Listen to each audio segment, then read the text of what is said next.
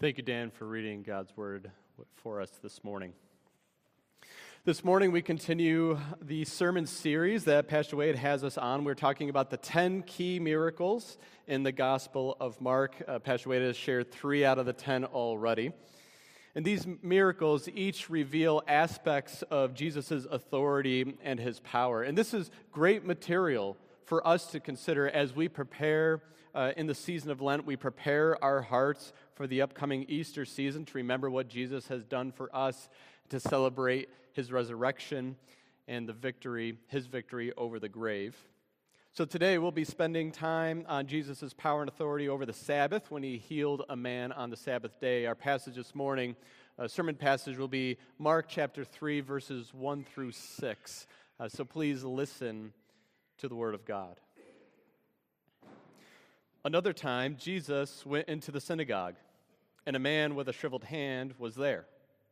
Some of them were looking for a reason to accuse Jesus, so they watched him closely to see if he would heal him on the Sabbath. Jesus said to the man with the shriveled hand, Stand up in front of everyone. Then Jesus asked them, Which is lawful on the Sabbath, to do good or to do evil, to save life or to kill? but they remained silent. He looked around them in anger, and deeply distressed at their stubborn hearts, he said to the man, Stretch out your hand. He stretched it out, and his hand was completely restored. Then the Pharisees went out and began to plot with the Herodians how they may kill Jesus. Let us pray. Lord, let the words of my mouth and the meditations of all of our hearts be pleasing and acceptable to you, O Lord, our rock and our Redeemer. Amen. So, in this passage, we see yet another example of Jesus' ministry going into conflict with Jewish leaders of his day, the, in, in this situation, the Pharisees and the Herodians. And as Christians on this side of history, we have the privilege of knowing the larger uh, narrative, the larger gospel accounts. We know that this conflict is part of a series of run ins between Jesus and the Pharisees and other religious leaders. And these run ins accumulate over time, and they ultimately play a factor in Jesus' death and crucifixion. It's, it's important to know in this passage where they are located we, are, we believe that they were located in Galilee. And at the time of Jesus' ministry, Galilee was a place experiencing several generations worth of prosperous times under, under the Herodian dynasty. they had fertile soil, they had mild climate, they had abundant precipitation. Galilee was located on key trading routes in between Egypt and Syria. They exported wheat, they exported olives, they exported wine. Of course, they had the Sea of Galilee, so they had some fishing going on there. And according to the first century historian Josephus, Galilee was a wealthy area. It was heavily populated. The wealth was unevenly distributed. Majority of the folks were lower class. Historians also note that by the time that Jesus was alive, there were undercurrents of a revolution beginning. A revolution was underway, revolutionary activity was underway. We should also consider in this passage who the Galileans are as a people. Again, I'll speak on Josephus. Josephus makes mention that the Galileans were, no, were known as being very, uh, uh, having a lot of piety, and that they had great loyalty to the Torah. This also may explain why there were so many synagogues in the area, and we'll get to synagogues in a moment the people in Galilee had a lot of run ins with the Pharisees themselves. They didn't like all the changes that the Pharisees were making and other religious leaders to their laws and to their ordinances. We should also remember that much of Jesus' ministry was in Galilee. Again, Josephus makes mention that Jesus had a reputation as a miracle work- worker. And this is coming from a historian who didn't believe in Jesus. Even he uh, knew of God's work, of Jesus' work. And while things did start pretty positive in Jesus' early ministry, we know the flow of the account, of the gospel account, when things started to get a little bit more difficult as time went on. And of course, if we jump ahead to Jesus' resurrection, we should remember that Jesus goes back to Galilee to continue some of his ministry. So that is the context of our passage this morning. Galilee being a prosperous area with, loyally religious, with a loyally religious community that was experiencing tension between the people and the religious leaders, and that there were undercurrents of a larger revolutionary movement in the region. So, with that context, let's go back to verse 1. Verse 1 says, Another time Jesus went into the synagogue, and a man with a shriveled hand was there. So, we have Jesus, a new rabbi, saying new things and starting to have tension with the existing rabbis in the area. And they entered into a public synagogue, and that is an important point that we'll get back to in a moment.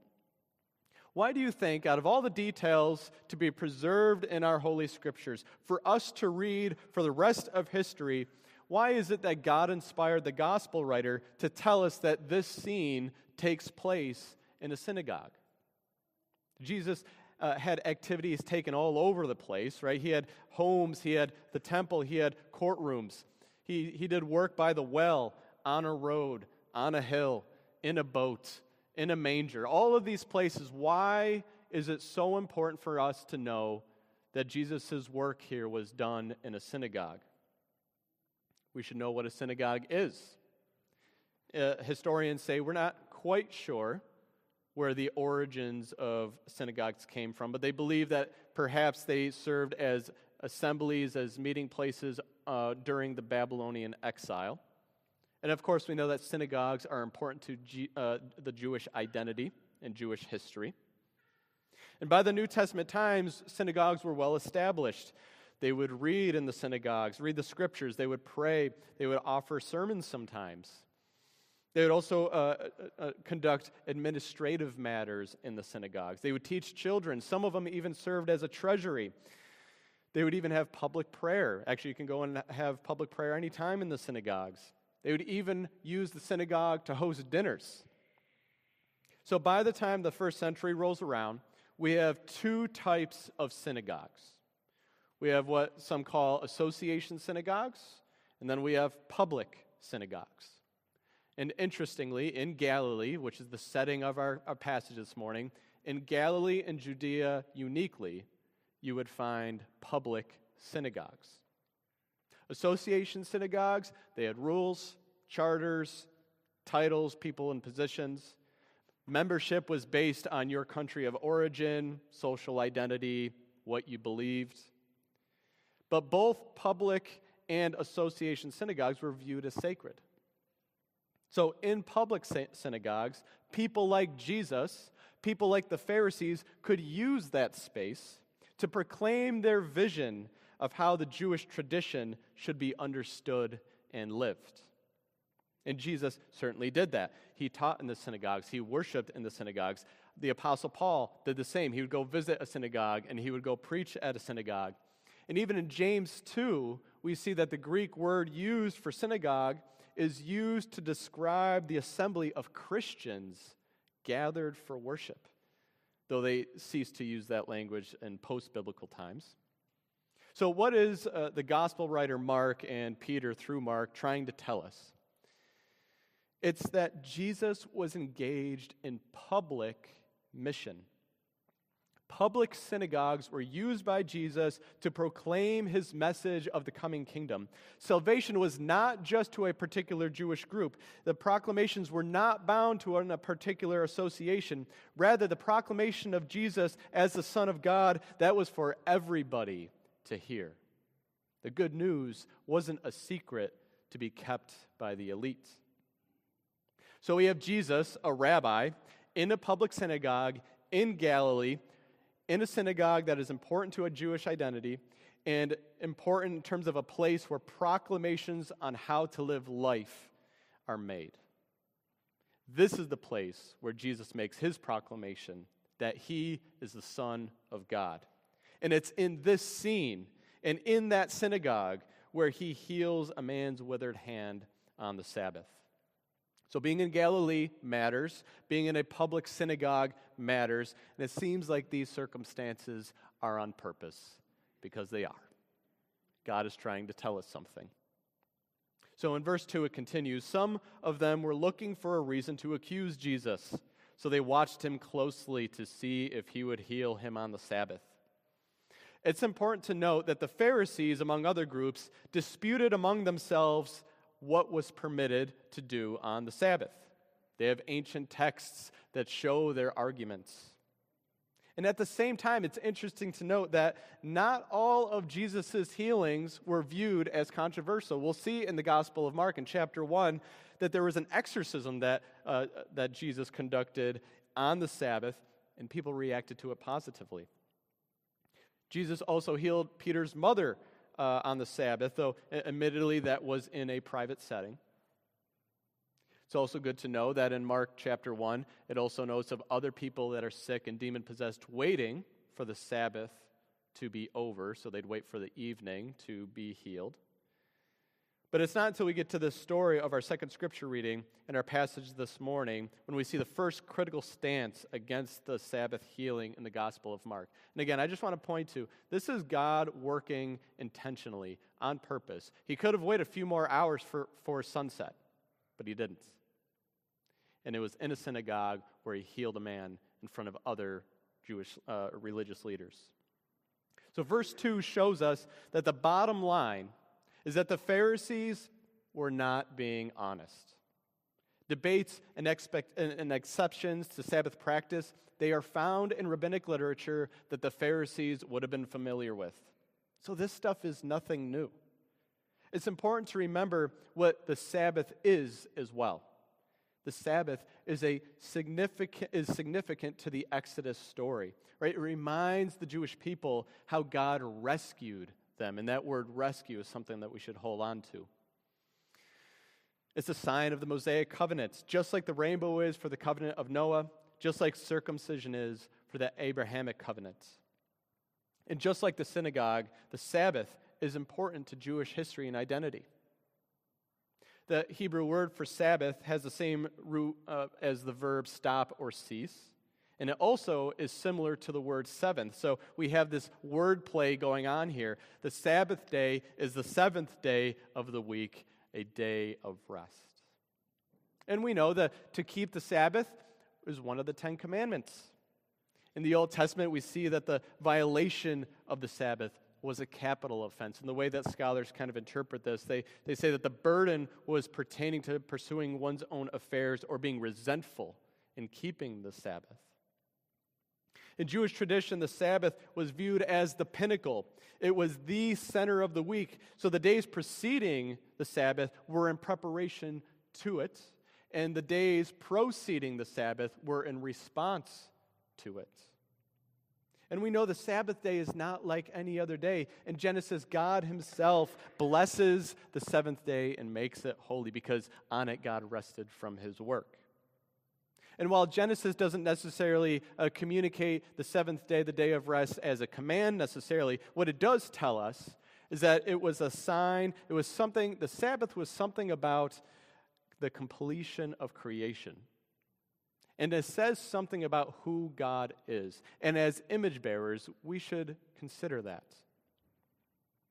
So at the end of verse 2, we have the important location of, of Galilee in a sacred public synagogue where proclamations of how to live are made on a holy day that reminds us of completion, that reminds us of rest, that reminds us of rescue. That's the context for verses 3 through 5. Jesus said to the man with the shriveled hand, Stand up in front of everyone. Then Jesus asked them, What is lawful on the Sabbath? To do good or to do evil? To save life or to kill, but they remained silent. He looked around at them in anger and deeply distressed at their stubborn hearts, and he said to the man, Stretch out your hand. And he stretched it out, and his hand was completely restored. In verse 4, we see that Jesus makes mention of what may be lawful during the Sabbath, right? He says, is it, are, are we to do good? Are we to do evil? Are we to save life? Are we to kill? This is not something that Jesus is coming up with out of the blue. This is not just some random example that Jesus is creating and to communicate something. This is speaking to real Jewish history.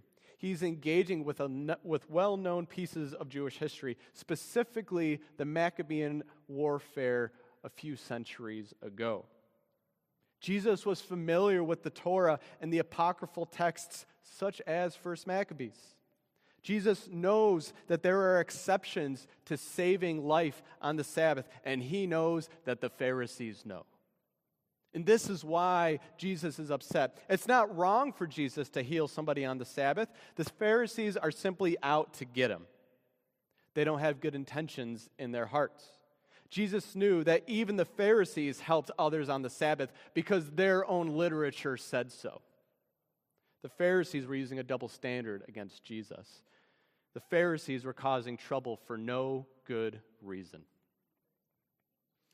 Also, in verse 4, it's interesting to note the Greek word for, the, for Jesus' phrase, to save life, is uh, the Greek word sozo, which is literally defined as salvation. And this my friends, is important.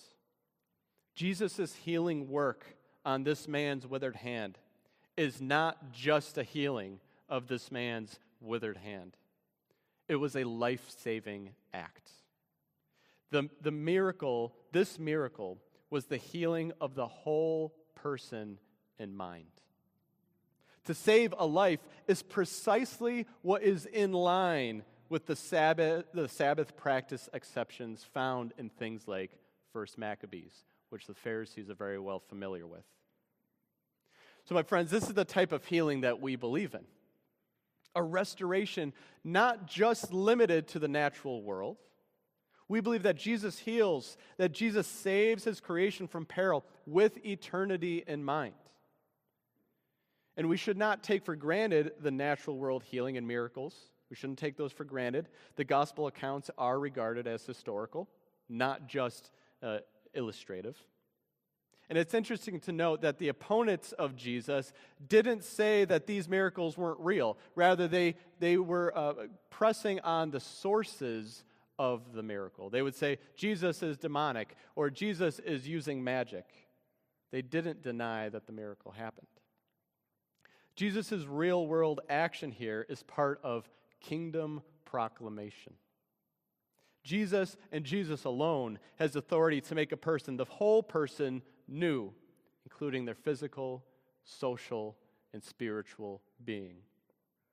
His authority is felt with the ease in which he cures the incurable. His authority is observed when he doesn't need to mediate his healing through prayer. The healing of the withered hand it's not just an act of compassion, though of course it certainly is that. This healing act shows that God was involved.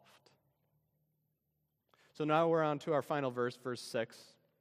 It says, Then the Pharisees went out and they, they began to plot with the Herodians how they may kill Jesus. Seems like an overreaction. See, it, the dispute wasn't whether or not we were going to regard the Sabbath, it was how to keep it. And the historians say that the Jewish courts wouldn't have taken such a case because it was how to practice it. It wasn't a total disregard of the Sabbath altogether. Only blatant rejection of the Sabbath was realm for capital punishment for the, and for the Jewish courts to take on. It's also interesting to note that they criticized Jesus for doing good on the Sabbath, but they don't bat an eye at plotting to kill Jesus on the Sabbath. So, as a summary, this conflict is not coincidental. They were chosen for a purpose. This passage in our Holy Scriptures that we're reading 2,000 years later, we are reading it on purpose. We need to pay attention to what God is telling us. Why this story was preserved in our Holy Scriptures in all of its detail. The ground was fertile in Galilee, and not just literally. Galilee was a place ready to host the fulfillment of so many of the Old Testament prophecies. Galilee was ready for the Son of God to walk its soil. The public synagogues came into being after generations of assembly of the Jewish people, and they were designated for the proclamation of a better way of life the public synagogues were ready for Jesus the Messiah to share the way. It was on the Sabbath, the holy day, the day that reminds us how God's people were rescued from bondage. It is that day when Jesus rescues the fullness of a man with a withered hand. It's on the day of rest, the seventh day, the day when God's work was complete, that Jesus makes a broken man complete, physically and spiritually in him. And it causes us to look forward into the Sabbath of eternity, where rest and rescue of all of creation is finally complete under Jesus' rule, under Jesus' authority, because he is the Son of God. So, to close, I leave you with a few notes on how we can reflect and apply this passage to our lives. So, first, God has us living in 2024 in Canandaigua, New York, at the United Church of Canandaigua for a reason. The soil is fertile here for God to do his work. We are all here on purpose. We need to maintain open hearts, open minds, open ears to the moving of the Holy Spirit. I think the way uh, that Pastor Wade ends his sermons is great. He often asks, How is the Lord re- uh, asking us to respond to this today? I think that's a great question. Second, while we don't use the word synagogue anymore to describe where we are this morning, we are indeed together as an assembly, and we are in a place where we proclaim the good news to share the vision that Jesus had on how we are to live, to love God and to love neighbor. We are in this world, but not of it, and we navigate the realities of this life through the lens of his kingdom. So we operate with integrity when discerning exceptions to rules, just like Jesus, not like the Pharisees. And when righteous anger is stirred in us, let it stir us to be used by God to restore that which is broken, not plotting for the demise of those who we disagree with. Third and finally, bring with you this week the assurance that it's only through Jesus, in his authority, that we can be rescued and made whole again. And that is recognized and remembered on the Sabbath day, the day when we rest in completion. Let us pray. Lord, we, uh, we come and are, are thankful for your revealed word that has been preserved in our Holy Scripture. We acknowledge this day that Jesus, the Son of God, is the one with authority. That Jesus is the one that is with the power to heal not only our physical brokenness, but our spiritual brokenness too. Lord, we recognize that Jesus is the Lord of the Sabbath. And just as you created the world and rested in its completeness, we are assured that Jesus' work on the Sabbath is a sign of hope for all of us. That one day all of your beautiful creation will be made new and find its rest in eternal Sabbath.